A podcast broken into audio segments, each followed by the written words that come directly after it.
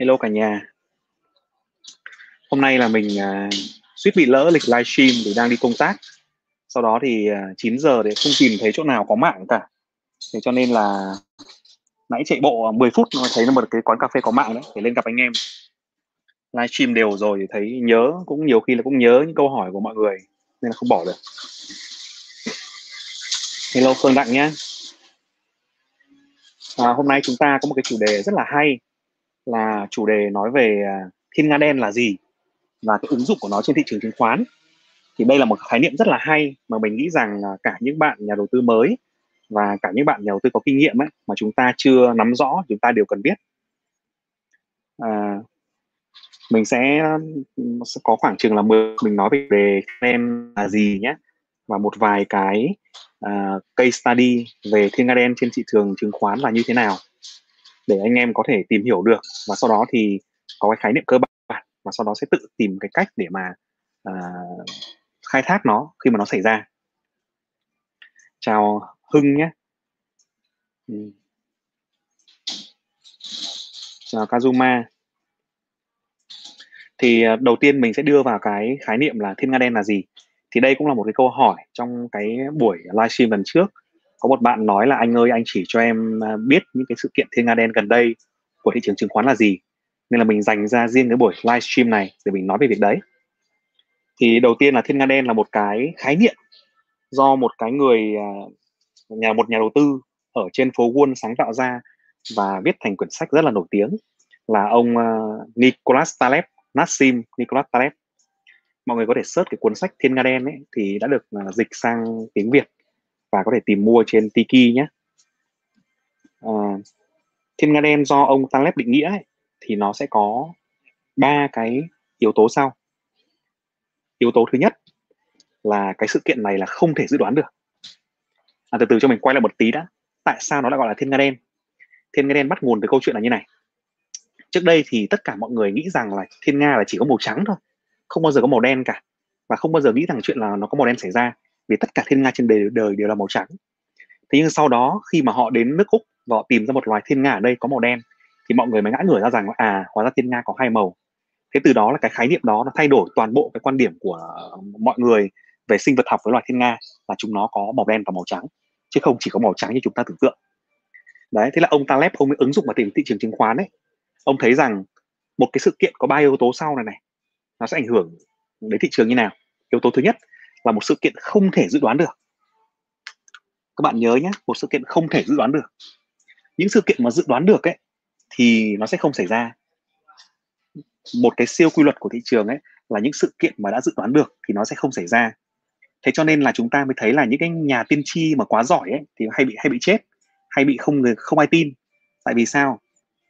Những nhà vua ngày xưa mà có nhà tiên tri quá giỏi thì khi mà nhà tiên tri dự, dự đoán ra điều đó rồi ấy, thì ngay lập tức những người biết được điều tiên tri đó họ sẽ đi hành xử uh, để đón đầu sự kiện đấy. Đúng không ạ? Ví dụ như ông tiên tri này ông ấy dự dự đoán rằng là sắp tới là nước sông sẽ dâng cao. Thế thì mọi người sẽ đi, đi tìm kiếm những cơ hội để lợi dụng cái việc nước sông dâng cao đó. Và chính điều đó làm cái sự kiện đấy nó sẽ ít xảy ít cơ hội xảy ra. Hoặc là một nhà khi mà ngân hàng uh, trung ương mỹ đi họ dự báo rằng là bây giờ lạm phát sẽ còn rất là thấp và họ sẽ à, họ sẽ tiếp tục mà bơm bơm bơm tiền ra. Thế thì chúng ta đều đi đi trước khi chúng ta biết họ dự đoán được điều đó rồi. Chúng ta sẽ đi trước đón đầu họ. Chúng ta sẽ tiếp tục đầu tư vào những cái, cái tài sản cơ bản tiếp tục bơm tiền ra để kinh doanh và cuối cùng là lạm lạm phát nó sẽ tăng lên tăng dần lên tăng dần lên. Thế thì nếu mà Fed dự đoán là lạm phát cái thấp trong 5 năm nữa thế nhưng mà khi mà chúng ta mạnh tay chúng ta đầu tư ấy, thì lạm phát có thể nó sẽ tăng trở lại trong chỉ vòng trong vòng 3 năm thôi. Đó thì đấy là một cái quy luật mà nó nói ra thì nó hơi nó hơi khá khó hiểu. Nhưng mà cái nguyên tắc cốt lõi của nó ấy, là những lời tiên tri dự đoán được ấy nó sẽ không xảy ra.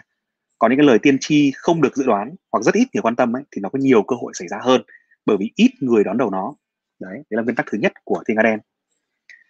Cái nguyên tắc thứ hai của thiên nga đen xảy ra ấy, là sự kiện đấy nó mang tính chất là rất là khốc liệt và sâu rộng.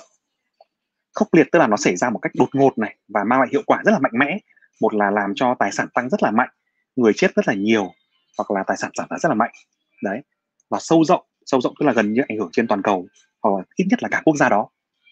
Đấy là yếu tố thứ hai của việc định nghĩa thiên nga đen.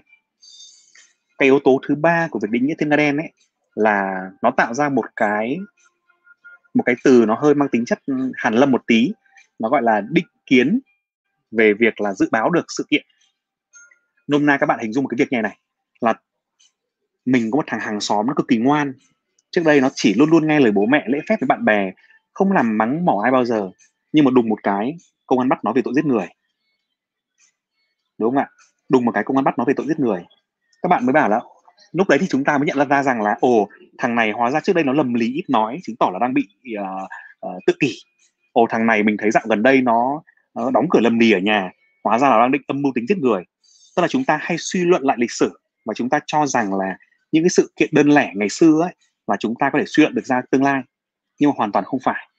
Bởi vì tại cái thời điểm mà trước khi cảnh sát bắt ấy là chúng ta không biết được là những cái hành vi lầm lì đó những hành vi tự kỷ đó thực ra chỉ là một đứa trẻ ngoan. Nhưng mà sau khi cảnh sát bắt nó rồi thì chúng ta lại diễn tự diễn biến trong đầu chúng ta ấy, và chúng ta cho rằng là những cái hành vi này của nó thực ra là của một kẻ giết người. Cái này rất là hay nhé để các bạn để ý rằng là mình cũng vậy thôi. Sau khi sự kiện xảy ra sau khi chứng khoán đã tạo đỉnh ấy, hoặc sau khi đảo chiều hạn, thì rất nhiều chuyên gia lúc đấy mới nói rằng, đấy, tôi đã nói rồi mà, tôi đã phân tích đúng rồi mà, tôi đã dự kiến được thế nọ thế trai rồi mà. Thế nhưng mà thực ra những điều đó là họ đều là bốc phét cả. Chúng ta hiểu đúng một về điều đó là đấy là một cái cái định kiến về mặt là dự báo tương lai và chúng ta rất là giỏi việc là diễn giải lịch sử, nhưng mà không ai trong chúng ta là giỏi dự báo tương lai cả còn giỏi lắm nhưng mà cú rất tự tin thì cũng chỉ là có xác suất cao thôi. Xác suất cao 70% mà chúng ta có thể hành động được rồi, còn 30% mà chúng ta không biết, đúng không ạ? Đấy đấy là ba cái yếu tố của thiên nga đen, đúng không? Thứ nhất là việc nó không thể dự đoán. Thứ hai, nó xảy ra khốc liệt và sâu rộng.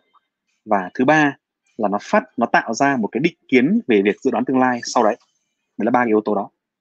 Rồi à, còn cái vấn đề về những cái ví dụ của việc thiên nga đen xảy ra trong lịch sử tài chính nhá thì các bạn có thể có mấy thấy mấy cái ví dụ sau thứ nhất là cái như ví dụ gần đây thôi là sự kiện khủng hoảng tài chính châu Á năm 1997 khi mà đồng à, các đồng nội tệ của các nước châu Á bị mất giá khủng khiếp và vỡ nợ và sinh ra một cái cuộc suy thoái cho toàn bộ cái nền kinh tế Đông Nam Á và châu Á là sự kiện thứ nhất.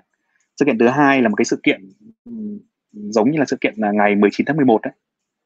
Ngày ngày 9 tháng 11 mà sự kiện mà khủng bố đâm vào tòa tháp đôi ấy, sự kiện đó là một sự kiện mà không ai dự đoán trước và ảnh hưởng rất là mạnh đến thị trường tài chính ảnh hưởng rất là mạnh đến cả nền kinh tế chính trị rồi các cái quốc gia chủ quyền vân vân đúng không ạ?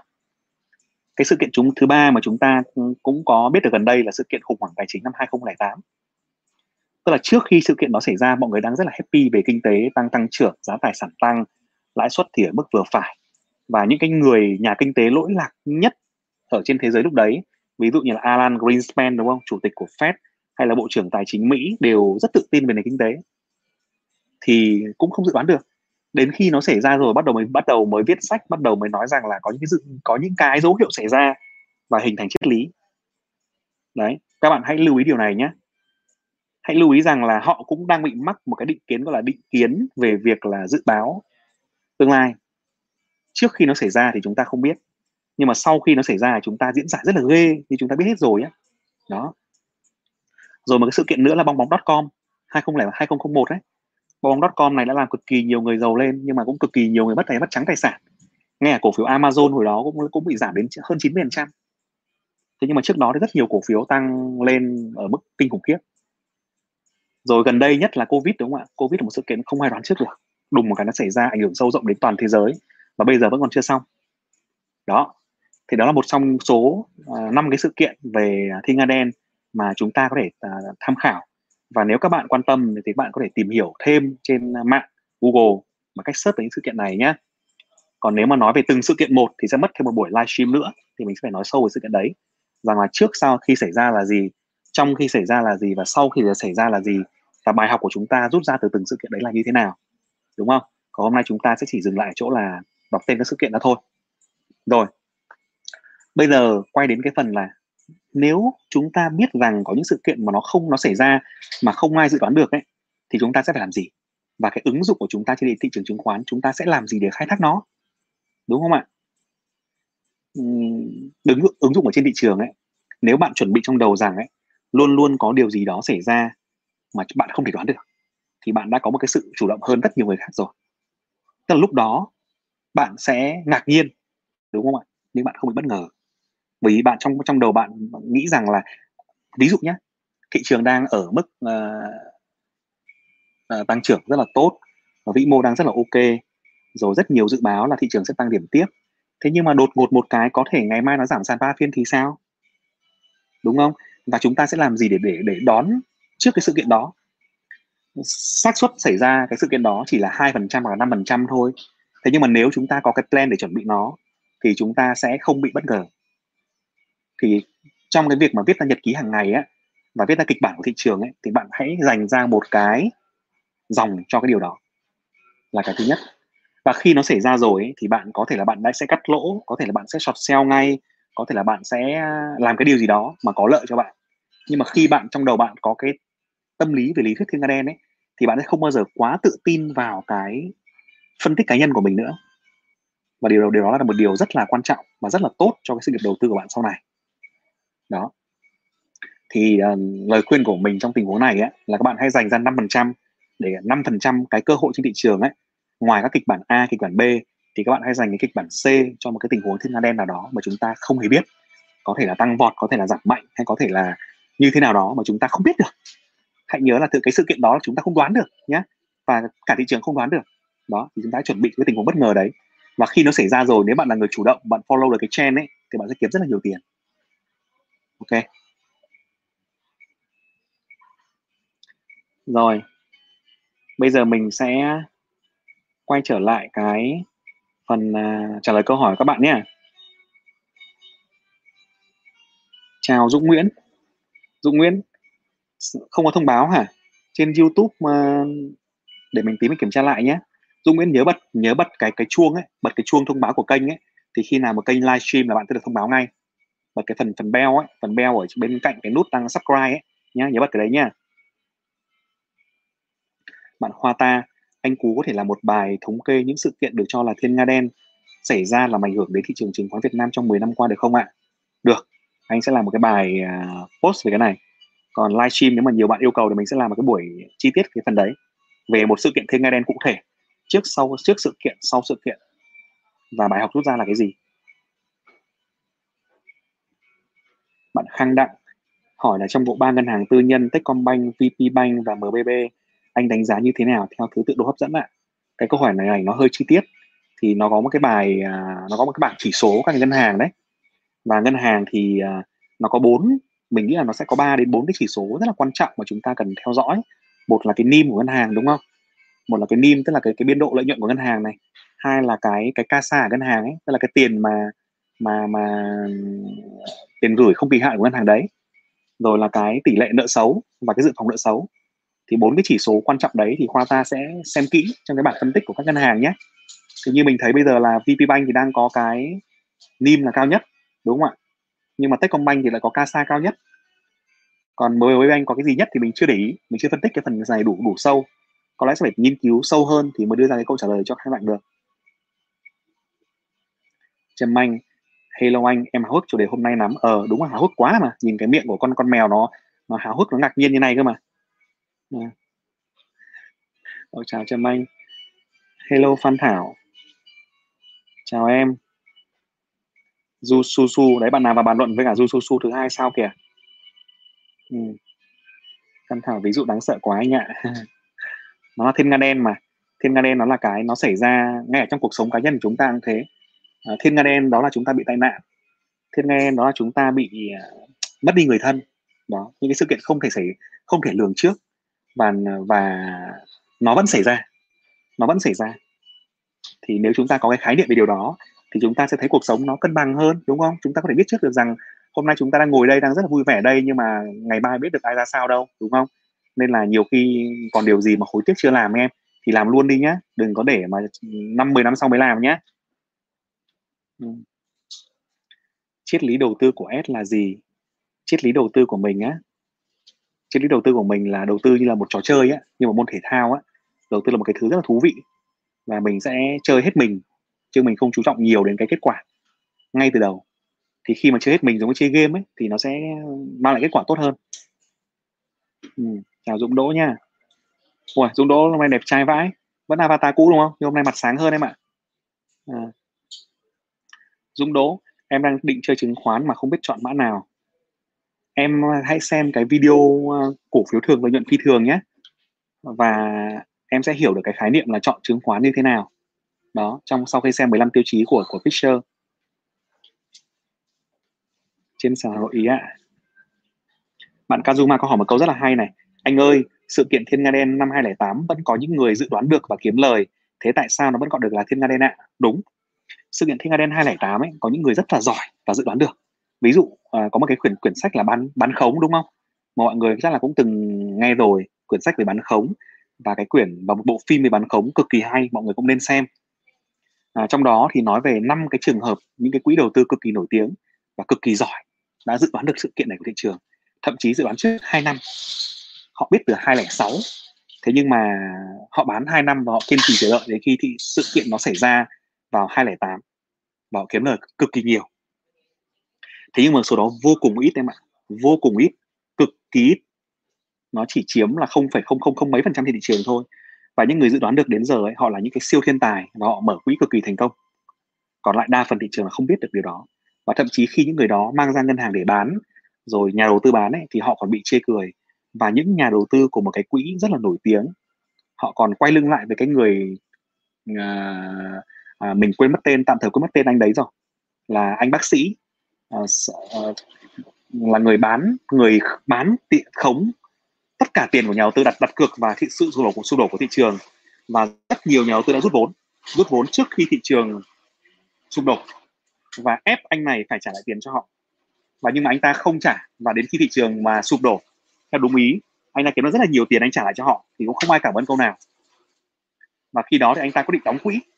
Và gần đây mới mở quỹ trở lại, vì bị ức chế quá, bị stress, bị bị nhà đầu tư hành trong 2 năm vì không tin tưởng anh ta.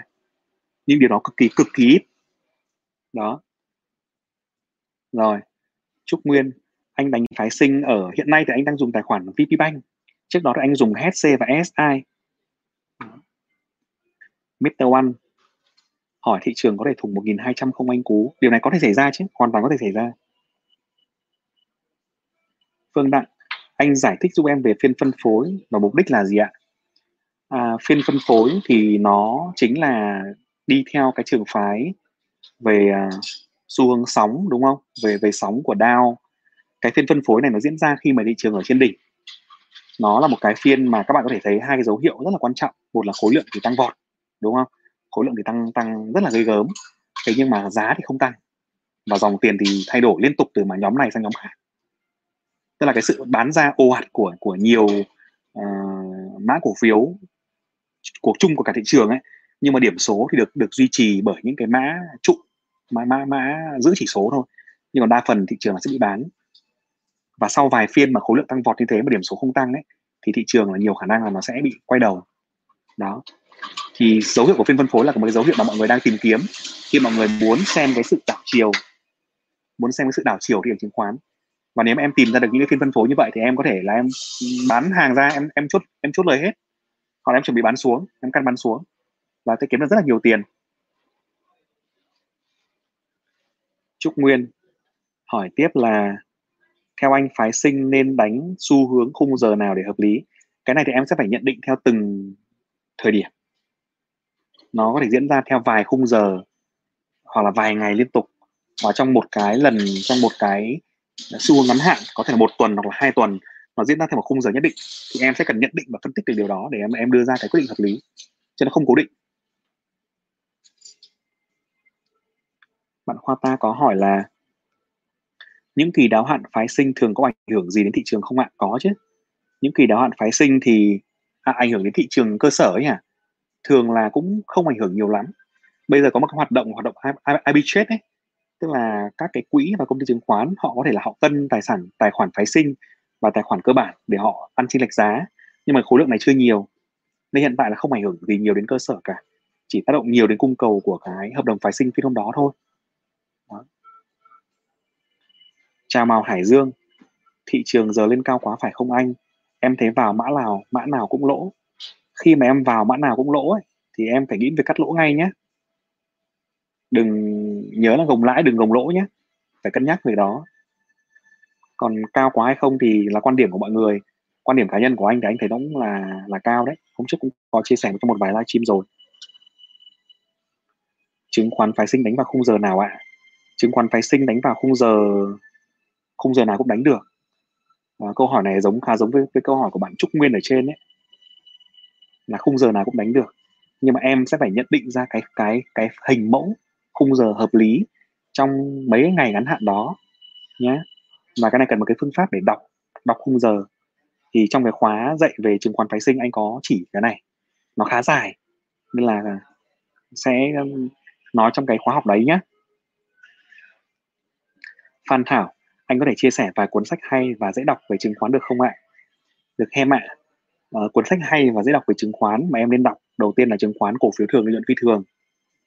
Cuốn thứ hai mà em nên đọc là nhà đầu tư thông minh.